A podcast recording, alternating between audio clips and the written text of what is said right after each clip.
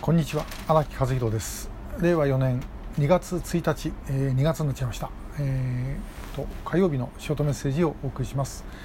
でさてあの北朝鮮が相変わらずミサイルを乱射してます、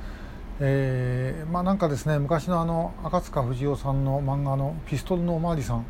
えー、みたいにですね、えー、これは逮捕するぞっつってあのバンバンバンバンピストル撃つおまわりさんいましたけども、まあ、あんな感じがしてまいります。えー、とはいええー、担当している人はみんな大変です。えー、岸田総理はですね、あのまあ、防衛大臣もそうでしょうけどもこういうのが起きると情報収集に全力を尽くすっていうんですけども別にあの総理や防衛大臣があの情報収集、えー、やるわけではないですよね、えー、現場の担当の方々がやるわけで、まあ、そういう方々、まあ、私の知り合いにもおられますけども、まあ、本当皆さん大変だろうと思います。えー、よくあの政治家がねえー、この橋私が架けましたとかいう人いますけども別にその政治家があのブルドーザーを運転してですね、えー、工事やるわけじゃないですねやるのはみんな、えー、その担当者がやるわけで、えー、まああの本当にですね担当の方々は大変だろうと思いますご苦労様でございます。と言いながらですねさてこの問題をそこのところでこのミサイルあのミサイルってそれもちろんあの情報収集大事なんですが、えー、そこのところに集中しちゃっていいのかなっていう気が私は正直言ってします、えー、そのミクロの部分はもちろんあるんですけどもなんでこんなにですね、えー、ミサイル撃つのっていうそのことがやっぱり私は一番大事なんじゃないかと。いう感じがするんですね。で、えー、皆さんあの四尺玉つったかなあの花火大会で、えー、使う花火のね一番大きいやつ直径1.2メートルこれがあの一発撃つのに一発、えー、260万とかなんか言います、えー、まあ、それにさまざまなお金かかるからもっと高いんでしょうけども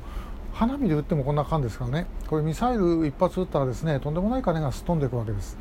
で、えー、それはどういうことかというともちろん人民に対して、えー、もうその食料を行き渡らせることもできなくなるしそれからまあ今コロナですけどもそのコロナ対策もできなくなるということですね。えー、去年、まあ、あの1人国民1人10万円というのを出しましたけども、まあ、あんなことを北朝鮮だったらまあ夢,、えー、夢も、まあ、夢にもならないということです。で、えー、それだけじゃないんですね。現実問題としてあの朝鮮人民軍だってまずもう食料からまずいかなくなります。それから通常兵器がですねもうメンテナンスももちろんできない、えー、弾薬や燃料もないという状態でもうあの軍隊としては極めていびつな軍隊になっていかざるを得ない、えー、これも間違いないことです。でそれでも撃つというのは何があるのかということですね。で一つは外向け、えー、ということがあります、えー、場合によって例えば この発射が北京オリンピックが終わってやめるとしたらばまあ、ひょっとしたらその中国に対する当てつけだったのかなという感じもしますし、まあ、あるいは通常考えるんであればアメリカに話し合いに乗ってきてくれというもうそういうですね。えー、ラブコールだという感じもしないでもありません。まあこれもどうかなというふうには思うんですけどね、えー、そんなことやっててもまあ不思議ではない、えー、それから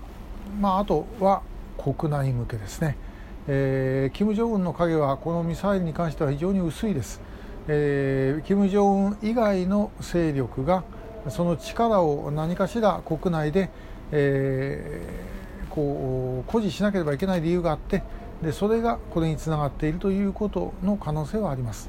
でまたあさっき中国への嫌がらせという言い方をしましたけども、まあ、逆に中国の方から、えー、いろんな支援が人民軍に対してあってそしてやっているということももちろん考えられることさまざまなことが考えます。で、えー、お恥ずかしい話ですが私そこのところでまだですね今のところ結論を出せるものがありません、えー、ただあのこのミサイルはこういうミサイルだね、ロフテッド軌道がどうとかどうとかですね、えー、それを議論するのはもちろん重要なことなんですがそこにあのもう物事みんなですね焦点当ててしまうと全体が見えなくなるということだと思います。でこういう時には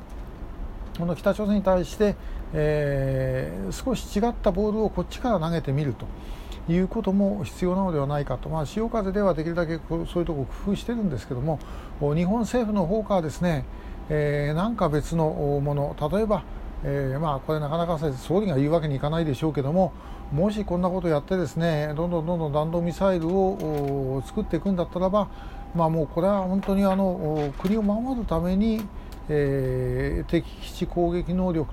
ね、え、奥地まで入っていって打撃するようなミサイルをですね、え、装備せざるを得なくなりますよというようなことを例えば言ってみるとかあるいはあ、まあ、それによって逆に、えー、日本全体の抑止力が高まるってことはまあもう中国向けってことですね。そういうふうに言ったらどういう反応するか。これまああのいわゆる、